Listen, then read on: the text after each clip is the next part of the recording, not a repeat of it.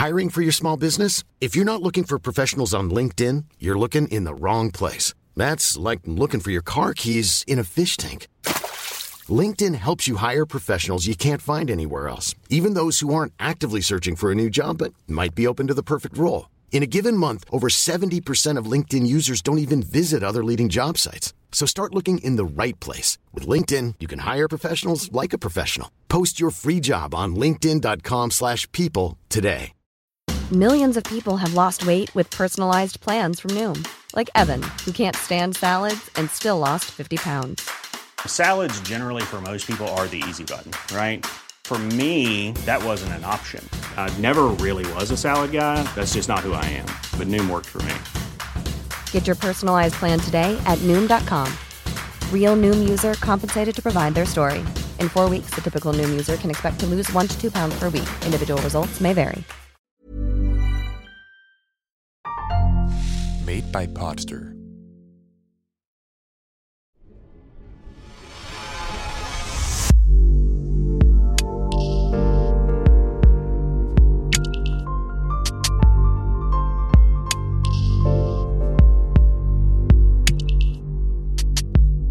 The town of Circleville is known for its annual pumpkin show. But what has really put the town on the map is something far more unpleasant. Namely, some mysterious letters that were being sent to certain residents in the town for over 20 years. The sender was aware of the townspeople's deepest secrets and threatened to reveal them to everyone in the entire town.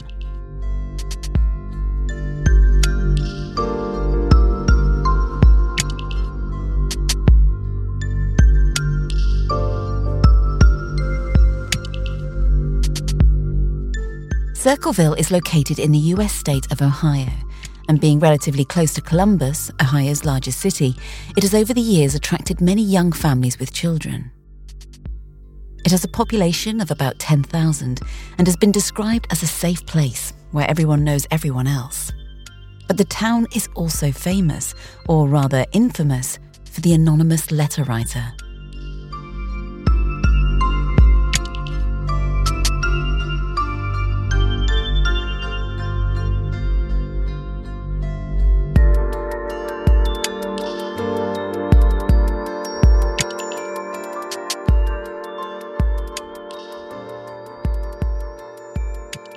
Clear who was the first to receive a letter from the secret sender.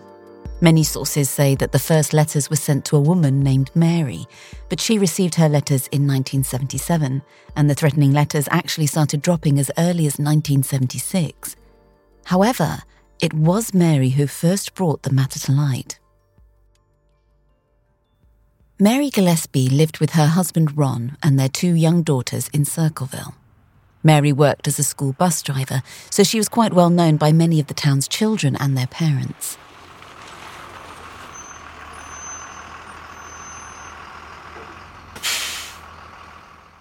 In 1977, Mary found a letter in her mailbox stating that the author knew Mary was having an affair with a man named Gordon Massie. Gordon worked in the same school district as Mary, but had a different job. The author of the letter wrote that they had been watching Mary's house and knew that she had two young children. The author wanted Mary to end the relationship with Gordon and implied that if she did not, the author would hurt her children. The person wrote that Mary's children would suffer for their mother's sins and even threatened to shoot the children if she did not break off the affair. The letters were written in block letters. It is quite clear that this was not the author's usual handwriting, but that the author had chosen to write in this way so that their handwriting would not be recognizable. The letter also contained minor spelling and grammatical errors, which may have been intentional or the author's own style. Of course, there was no name or address of the sender, and no details gave any clue as to who the author might be. The letters were postmarked in Columbus, which meant that they would have been sent from there, but that was about all there was to go on. For some reason, Mary didn't initially tell anyone she had received a threatening letter, either to her husband Ron or to the police even though the letter contained a threat against her children. Mary thought the letter must have been some kind of prank and let it go. But a week later, Mary received another letter with content similar to the first. In the letter, the writer announced how he had been watching Mary's house and her children and wanted her to end her relationship with Gordon Massie. The author also claimed that the letters were by no means a joke and should be taken seriously. However, Mary still didn't mention the letters to anyone and hoped she wouldn't receive any more. A few weeks after she received the first letter, Mary's husband Ron also received a threatening letter. The letter stated that Ron's wife Mary was having an affair with Gordon and urged Ron to do something about it.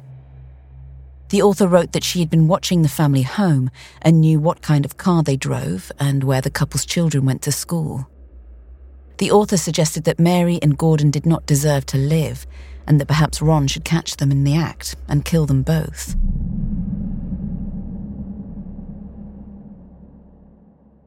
The tone of the letter was threatening, and it scared Ron out of his wits.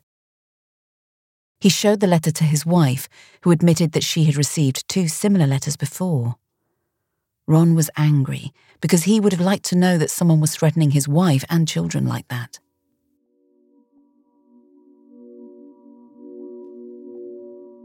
When Ron asked Mary if the accusations about her affair with Gordon were true, Mary flatly denied it and said that she was definitely not having an affair with Gordon. Ron received another letter expressing surprise that Ron had let the news of the affair pass. The new letter said that if Ron did nothing about Mary's affair with Gordon, the writer would publicise the relationship, contacting the radio and putting up signs all over town telling about Mary and Gordon's affair. The letter also said that the author would write defamatory things about the couple's daughter on the signs. The letters were of great concern to Mary and Ron. So far, Mary and Ron hadn't told anyone about the threatening messages. Eventually, however, they decided to tell a few of their relatives. At a dinner party, Mary told Ron's sister and her husband, Paul Freshour. Everyone was naturally surprised by the letters, but Mary also told them that she suspected who wrote the letters, as they contained information that only Mary and her colleagues knew. Mary therefore thought that the writer must be someone employed at the school and she thought specifically of one of the other school bus drivers, David Longberry, who on a couple of occasions had tried to ask Mary out. Mary had declined the invitations, and Mary now suspected that David was angry and was trying to get back at Mary by sending threatening letters to her family. The family thought they should send David some similar letters, but without any serious threats. They hoped there would be no more letters once it became clear to the sender that Mary and Ron knew his identity. So, Mary asked Paul, Ron's brother in law, to write a few letters to David to get him to stop sending the letters. At first, Mary's plans seemed to work. The letters stopped, or at least Mary and Ron didn't get any threatening letters in the following weeks. In August 1977, Mary had gone on vacation to Florida and Ron was home alone with their daughters. On the 19th of August, the family home phone rang, and Ron answered. Ron apparently recognized the caller, and the caller said something that led Ron to believe that he was the one who had sent them the threatening letters. When Ron ended the call, he told his daughters that he would go to the person who had called and then come back home.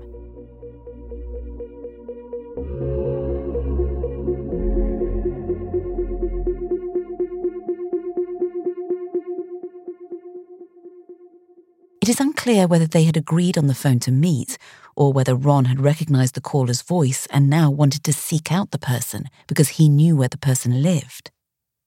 Before Ron left, he took his gun with him. The fact that Ron left his daughters at home alone has been the subject of a great deal of speculation because Ron's daughters were minors, both about 10 years old. It was clear from the letters that Mary and Ron's home was being watched and that the author knew about their daughters, so it is perhaps a little odd that Ron left the girls at home alone late at night. However, Ron never got the chance to meet the letter writer. Shortly after leaving home, he lost control of his car and drove off the road with disastrous consequences. Ron was not wearing a seatbelt when the car skidded off the road and hit a tree killing him instantly. When the police arrived at the scene, Ron's body was half hanging out of the open window, which says a lot about the intensity of the accident. Under Ron's body, next to the bench, was the gun he had taken with him, which had been fired with a single shot. It was never established who fired the gun or why someone had fired it. However, police say the shot was fired after Ron had left his home. Upon further investigation, it was discovered that Ron had been driving the car with a blood alcohol level of 1.6. The blood alcohol limit in Ohio is 0.8. Ron's family was surprised by this because Ron didn't normally drive while intoxicated. None of his daughters had seen Ron drink alcohol that night, but at some point that night, Ron must have been drinking, perhaps secretly, before he got in the car. The road where Ron lost control of his car was familiar to him, but in the dark of night, at high speed, and in a drunken state, it was possible that he could have lost control of his car. According to some eyewitness accounts, it appeared that Ron had been chasing another car, but this detail is not mentioned in many sources, so it's unclear if it's true. The police who investigated Ron's accident initially looked into the possibility that someone had deliberately run Ron off the road and caused his death. A suspect was interviewed where they used a lie detector test, but eventually the police concluded that the suspect had nothing to do with the accident. Ron's family were of the opinion that it could not have been an accident and that it must have been something to do with the letters Mary and Ron had received. Eventually, however, the police informed Mary that the investigation had been closed and that Ron's death was being treated as an accident. After Ron's accident, several Circleville residents and some local businesses received threatening letters regarding Ron's death.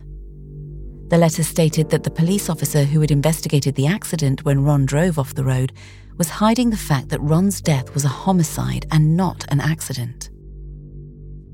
Some letters suggested that Mary and Gordon were somehow involved in the accident, pointing out that Mary was conveniently away on a trip when her husband was killed. One person who was convinced that Ron's death was no accident was Ron's brother in law, Paul Freshour, whom I mentioned earlier. He was one of the people Mary and Ron confided in after receiving the threatening letters. Paul claimed that immediately after the accident, the police officer had told him that there was something suspicious about Ron's death. Later, the police officer had changed his mind and said that it was clear that it was an accident. In 1979, two years after Ron's death, Gordon Massie divorced his wife. It was Gordon who had allegedly had an affair with Mary, as I told you about earlier. Gordon and Mary now confirmed that they had had an affair but claimed that it had only begun after Mary had received the first letters. I don't think anyone bought it. It seems that Mary and Gordon were trying to make it sound as if these letters somehow brought them together. I have to say that I find their admission a little curious. To my ears, it grates a bit that they claimed the relationship started after the letters and not after Ron's death. It seems likely the author was aware that they were having an affair which accounts for the letters. Then there's the fact that Mary didn't tell her husband about the letters from the start, preferring to keep them secret even though they contained threats against their children. And it wasn't just Gordon and his wife who split up. So did Paul and Ron's sister, whose breakup ended in bitter divorce. Paul's wife claimed that Paul had been abusive to her, and Paul claimed that his wife had cheated on him. After the divorce, Paul was given custody of the children and allowed to keep the couple's house. His now ex wife moved into a trailer in Mary's backyard. Although Ron's death was considered an accident, police were keen to find out who had been sending the threatening letters and alarming the citizens of Circleville. The letters usually contained information about the recipients' most intimate private lives. Some received threatening phone calls, and the letter writer also stepped up their threats by putting up signs in town saying defamatory things about the townspeople. Before Ron's death, Mary had occasionally had to check her school bus route before starting her shift to make sure she wouldn't pass any of the terrible signs on her route. The letters, signs, and phone calls made the atmosphere in the town very tense. People were constantly gossiping about each other. The relationship between Mary and Gordon was on everyone's lips. Circleville residents were brewing theories about when their relationship had begun. Meanwhile, the police were trying various ways to catch the person who was harassing the town with these letters. The police worked with the post office, going around to areas where signs were particularly prominent and interviewing residents there. However, the identity of the writer remained unknown, and letters continued to arrive on a regular basis in people's letterboxes. It was clear to police officers and citizens that the writer was not afraid to make crude threats. They threatened to kill, urged recipients to kill others, or wrote that they knew some details about unsolved murders. Many people were very frightened by the letters and feared, for example, that something might happen to their children. Many people were surprised that nothing could be kept secret from the writer, who seemed to know everything about everyone. The people of Circleville felt that they could trust no one, not even their close friends or family, and this may have been the writer's intention. In February 1983, six years after the letters had started to appear, Mary and Gordon were still together. Several years had passed since Ron's death, and Mary had managed to move on with her life. However, she still received threatening letters suggesting that she knew more about her husband's death than she had let on, and that she may have even arranged it. The letters also contained threats against her children, suggesting that they should avenge their mother's mistakes. On the 7th of February 1983, Mary was at work. It was half past three, and Mary had to pick up the children from school, so she took an empty bus along her usual route. Mary was driving along a large but rather remote road when, in passing, she noticed a large sign hanging on a fence. A sign that said derogatory and sexually explicit things about her 12 year old daughter. So Mary pulled over to the side of the road to tear the sign down.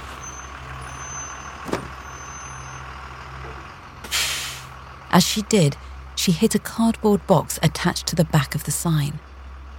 She took the sign and cardboard box with her and continued her workday as usual.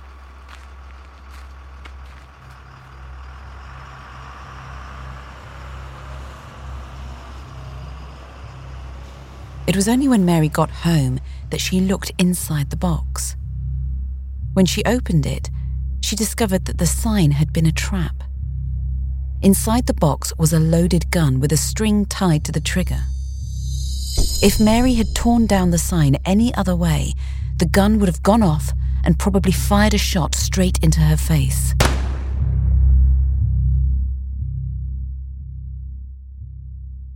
Although Mary was generally not much for involving the police, she could see that what looked like a trap set specifically for her was the sort of thing that should be reported anyway.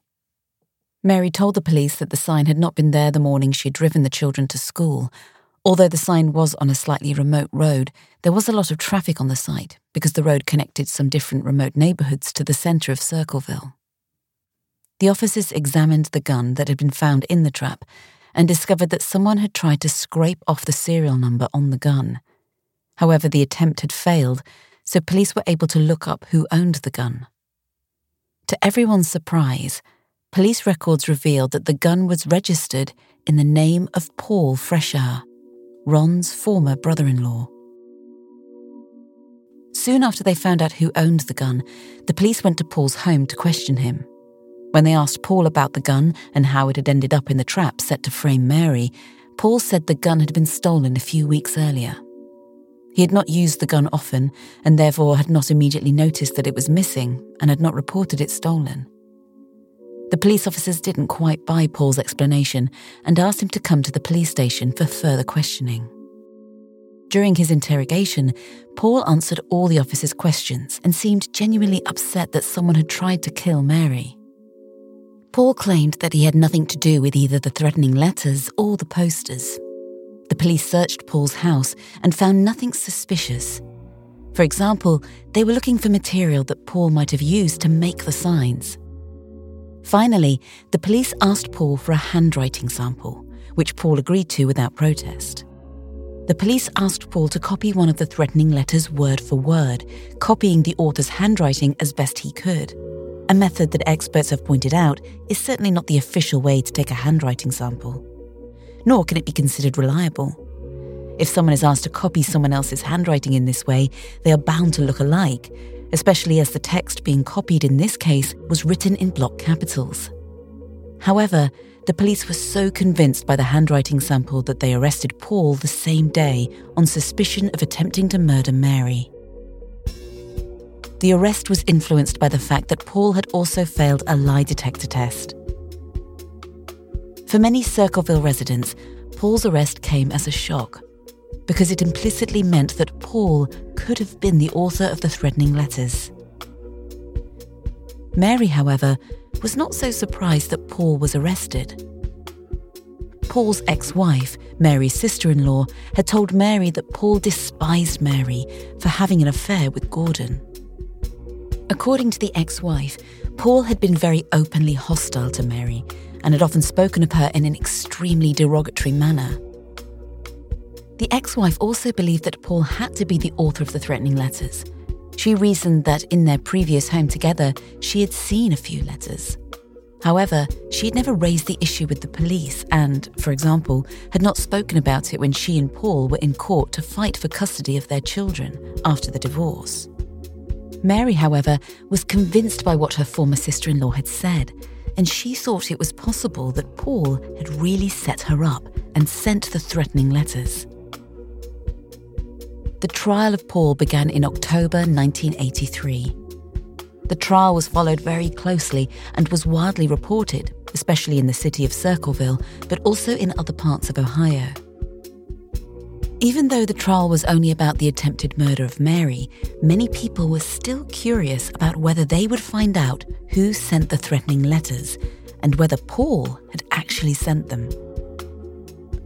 Even during the trial, threatening letters were sent, Mary told the court that she had not initially suspected that Paul might be the sender of the letters. She'd only begun to suspect Paul after her sister in law had told her of her suspicions.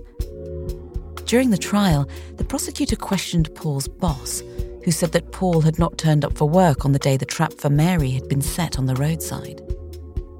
The sources reporting this case disagree on the reason why Paul did not show up for work. Some sources indicate that he had a day off, while other sources give the impression that Paul did not show up, even though he was supposed to. What is certain, however, is that he was not at work that day. The handwriting expert testified that the text on the sign was Paul's handwriting, and that the text on the threatening letters Mary received was also Paul's handwriting. This led to the prosecution being allowed to use the threatening letters as evidence in court even though they themselves had nothing to do with the whole case.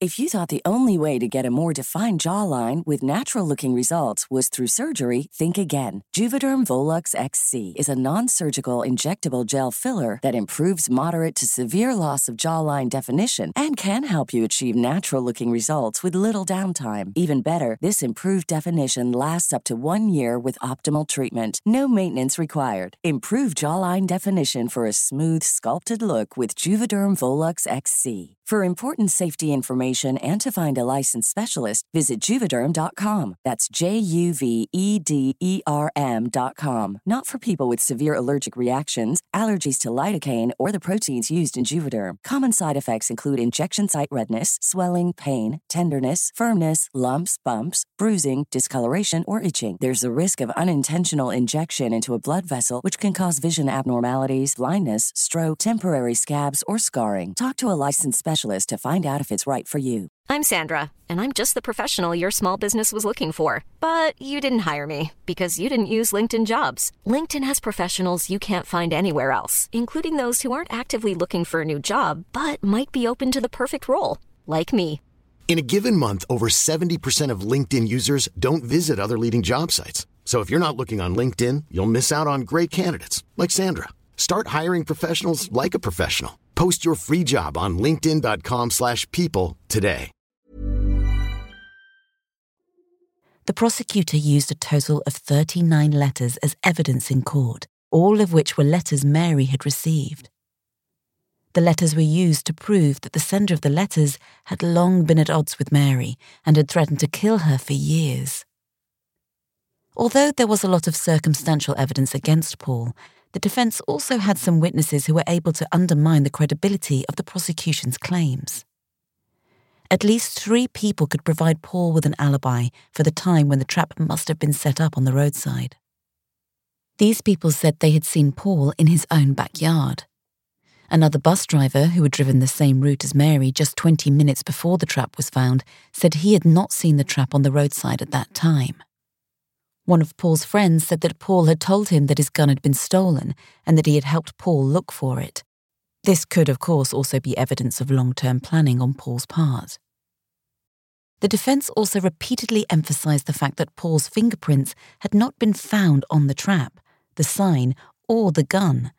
In fact, there was nothing directly linking Paul to the trap, only that the gun was registered in his name. Paul had brought the gun from a colleague, but I couldn't find any information about when he had bought it. Paul did not speak in court himself, and his lawyer did not want Paul to testify at trial. A couple of different sources indicate that this was because if Paul had testified in court, more than a thousand letters would have been admitted as evidence. The lawyer felt that this would be prejudicial to Paul. Paul has subsequently said that he very much regrets not speaking at the trial. The trial lasted only four days in total, and it did not take long for the jury to find Paul guilty of attempting to murder Mary. Paul received the harshest possible sentence 25 years in prison. Only after seven years would he be able to apply for parole. When Paul was jailed, the citizens of Circleville could breathe a sigh of relief. Six years of threatening letters had now come to an end. But for Paul's friends and family, the verdict came as a shock. Paul was fired from his job and lost custody of his children and his home. Some people close to Paul were outraged that important evidence had been ignored during the trial or not mentioned at all. Whether it says one thing or the other depends a little on which source you turn to. A witness had seen a blond man put up the sign and trap on the side of the road. According to the witness, the man had left his light yellow car on the side of the road near the fence and the sign. When the man had noticed the passing car, he had turned his head and face so that he could not be seen properly. The man couldn't have been Paul, as Paul didn't own a yellow car and had dark, almost black hair. Paul was also significantly larger than the man the witness had seen on the side of the road.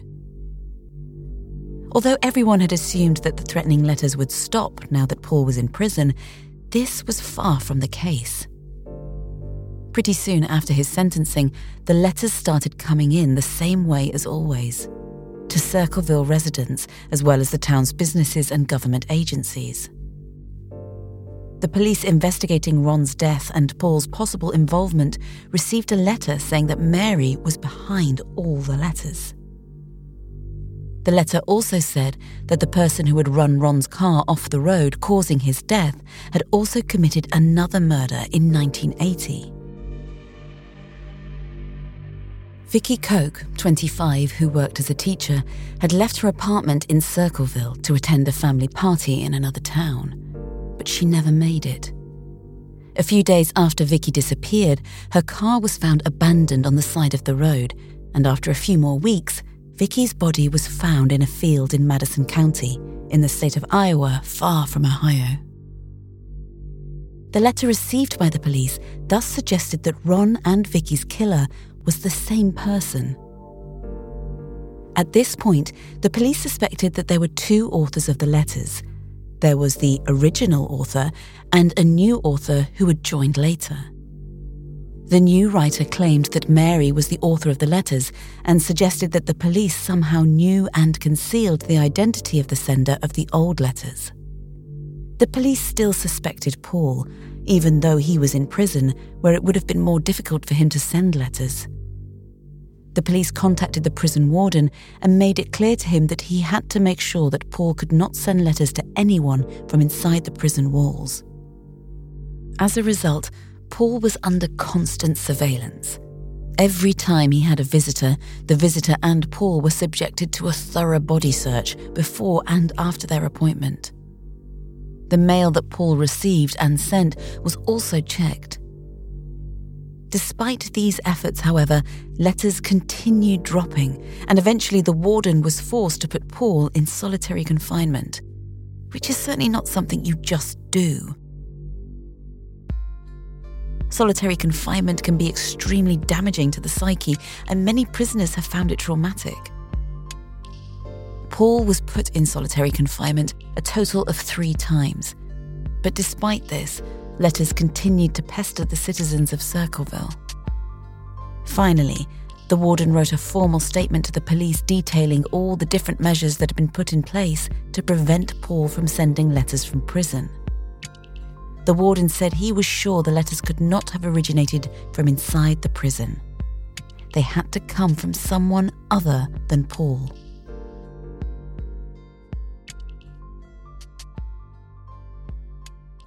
While I was reading up on this case, I wondered if signs were still being put up while Paul was in prison. Of course, I may have missed this information somewhere, but I don't think it's been mentioned anywhere else. If the signs had stopped appearing, it would have indicated that it was Paul who'd put them up in the first place. Another thing that argued against Paul being the sender of the letters was that all the letters were stamped in Columbus, which obviously meant that all the letters were sent from there. But Paul was in jail in the city of Lima, Ohio, which is about 240 miles from Columbus. Of course, it is possible that Paul had bribed one or more of the guards to assist him in sending the letters, but the question is whether he really could have done so without being detected. Hundreds of letters were sent during Paul's time in prison and subject to constant surveillance. So, one would think that sending so many letters without being detected would be somewhat circumstantial. A few sources mention that Paul used to work as a prison officer. This might make one think that he had a special knowledge of the prison and was therefore able to send letters without anyone noticing. It seems a bit unlikely, though. I don't think he could have sent so many letters from prison without being found out. After serving seven years, which was the minimum sentence for the crime Paul was convicted of, Paul applied for parole. However, the application was not accepted. The authorities said they could not release Paul because he had continued to write and send threatening letters from inside the prison. They believed that Paul had shown no remorse for what he had done, and that the letter writing proved that Paul still did not understand the seriousness of what he had done. About a week after the refusal was issued, Paul himself received a threatening letter. In it, the sender wrote that he was behind Paul's imprisonment and that he had done so well that Paul would probably never be released. Paul then received a few more letters inside the prison. It could be argued that Paul could have sent these letters to himself to prove to the authorities that he was not the sender of the letters. But since the letters were also sent to other people, Paul was hardly likely to be the originator. He had already learned that the letters were not helping his case, so why would he continue to send them? When Paul had served 10 years of his sentence, he was finally released.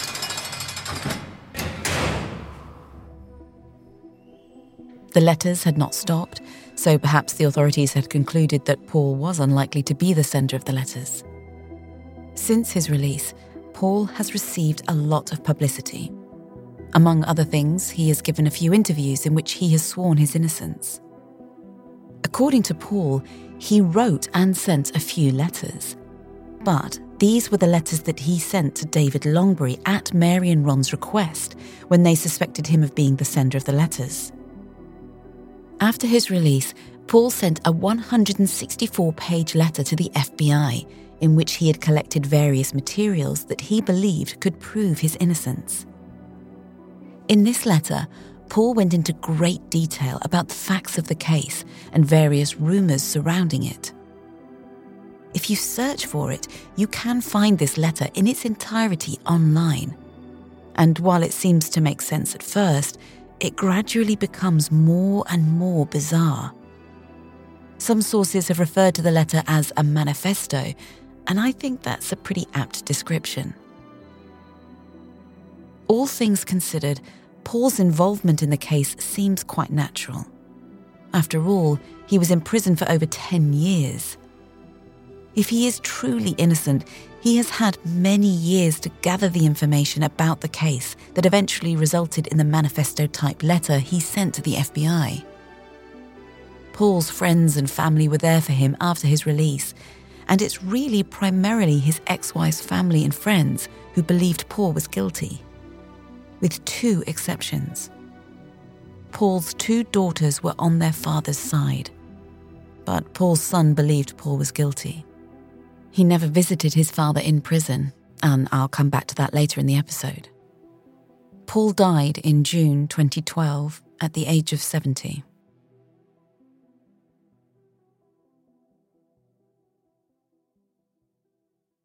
Around the time Paul was released from prison, the TV show Unsolved Mysteries decided they wanted to make an episode about the Circleville letter writer.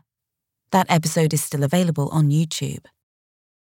Before the episode aired, and according to some sources, even before the producers had even started filming in Circleville, they received a threatening letter. The letter said that the producers should forget Circleville and not come to town. The letter also stated that the producers were not to insult or hurt the police chief of the town of Circleville.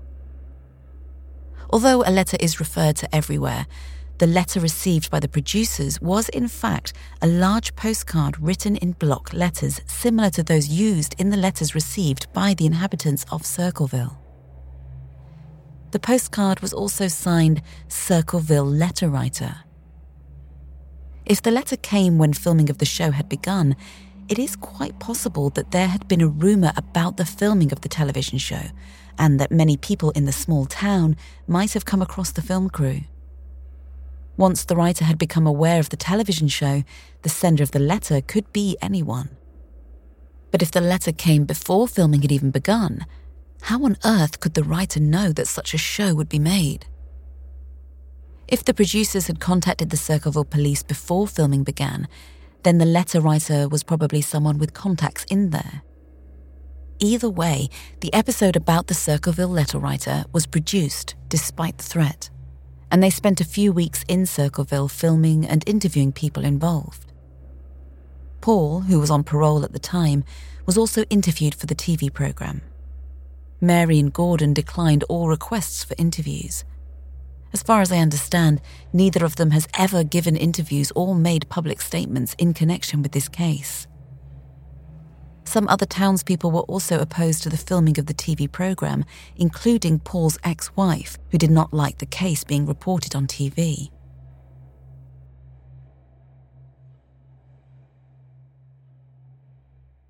It is unclear when the threatening letters stopped.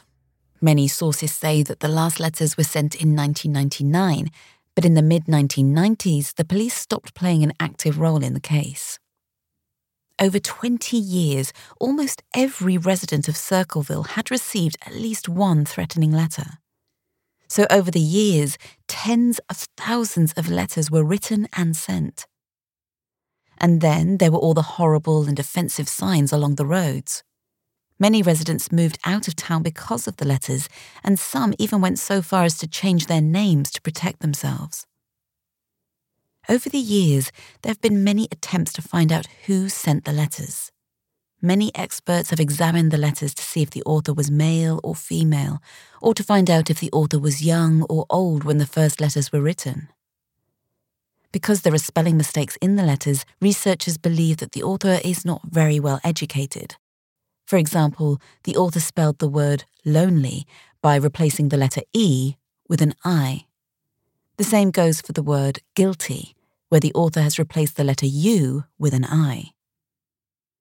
Some researchers believe that the author of the letters is a man, while others believe that the author is a woman trying to pass herself off as a man. In many cases, what the letters say is quite horrific. They talk about killing, violence, torture, sexual abuse of children, and other horrors. The author threatens the recipients of the letters and tries to incite them to commit terrible crimes. The author also implies that the recipients themselves are guilty of terrible acts. In fact, it seems that the letter writer has felt great satisfaction in stirring up fear and chaos in Circleville. The writer seemed to be interested in the affairs of the town, both in the private lives of the citizens and in political policy decisions. Indeed, the recipients of the letters were not only private citizens, but also government agencies and various businesses. No one knows why the letters suddenly stopped. Did the letter writer get bored? Did the letter writer move away from Circleville? Or perhaps, did the letter writer die? To this day, the case remains unsolved. Scientists are still not sure whether there was only one author or several, but most seem to lean towards the theory that there were at least two. The most popular theory, and one that I myself subscribe to, is that the original letters and the crime against Paul and Mary are two completely different cases. I don't think Paul had set the trap for Mary, nor do I think he wrote the threatening letters. Rather, I and many others have a theory that Paul's ex wife set a trap for Paul.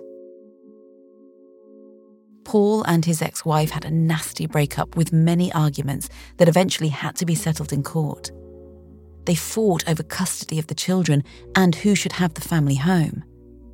In the end, the court ruled in Paul's favour, giving him custody of the children and the house. Earlier, I told you that Paul's ex wife moved into a caravan that was parked in Mary's garden. It was only after the divorce that the ex wife started hinting to Mary that Paul might be the letter writer. She also told Mary that Paul hated her. The ex wife probably knew where Paul kept the gun in his home. After all, she had lived there with him for nearly 20 years.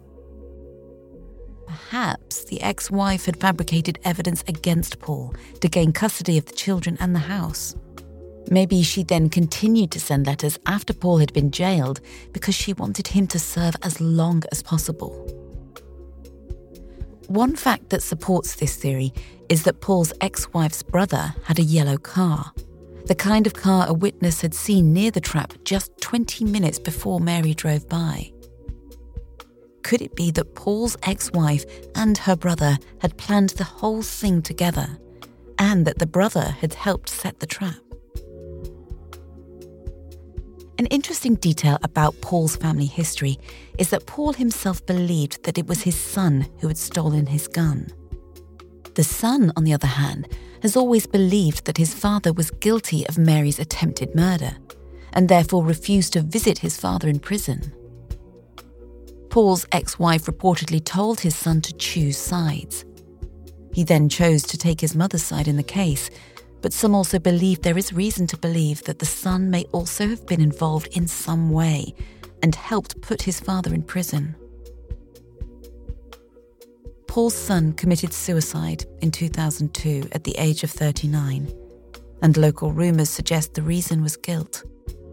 Guilt that he didn't support his father during his imprisonment, or guilt that he knew his father had been innocent.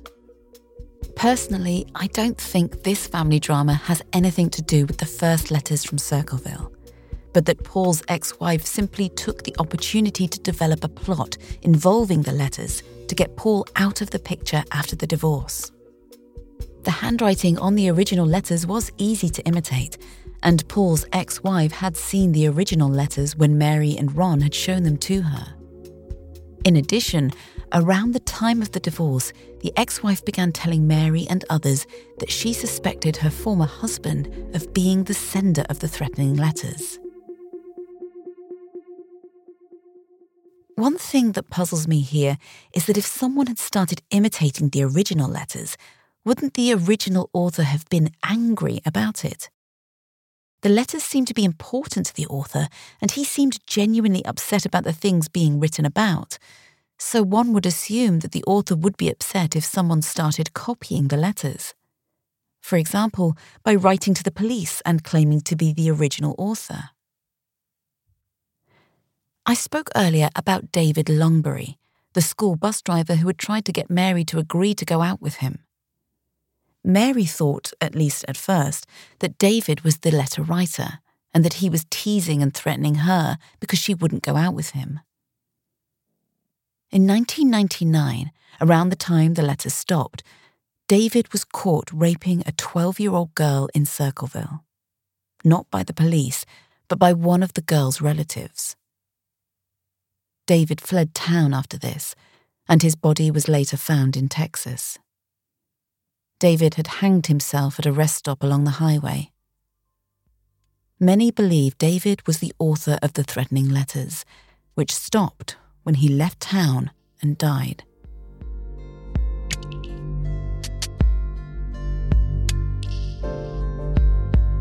However, there is no other evidence against David or any other person. Who the sender of the letters was still remains a mystery. It is possible that there were several senders. It may well be that there were dozens of people who actually sent the letters. Perhaps people began to entertain themselves and others by sending letters and revealing secrets about people they knew. On the other hand, it is striking that the letters suddenly stopped coming. And I don't know how many people could really write such horrible things to other people just for entertainment. Personally, I'm inclined to believe that Paul's case is a completely separate matter, related to the quarrels between him and his wife. I also think that most of the other letters were written by the same person, the one who started the whole thing around 1977, and then there may have been a few people over the years who copied the original author, and that some of the letters have nothing to do with the original ones. I still wonder, though, how this letter writer could have known so much about people's private lives and their secrets. Maybe the townspeople weren't really that good at keeping their secrets.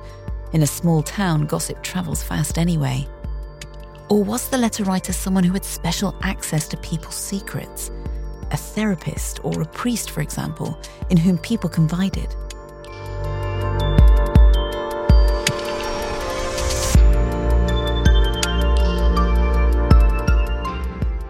Today, it is over 20 years since the last letter was sent, and I do not believe that this case will ever be solved. But I think it's a really interesting case. I love village mysteries like this, which don't necessarily involve violence or murder, but other kinds of mysteries and strange events.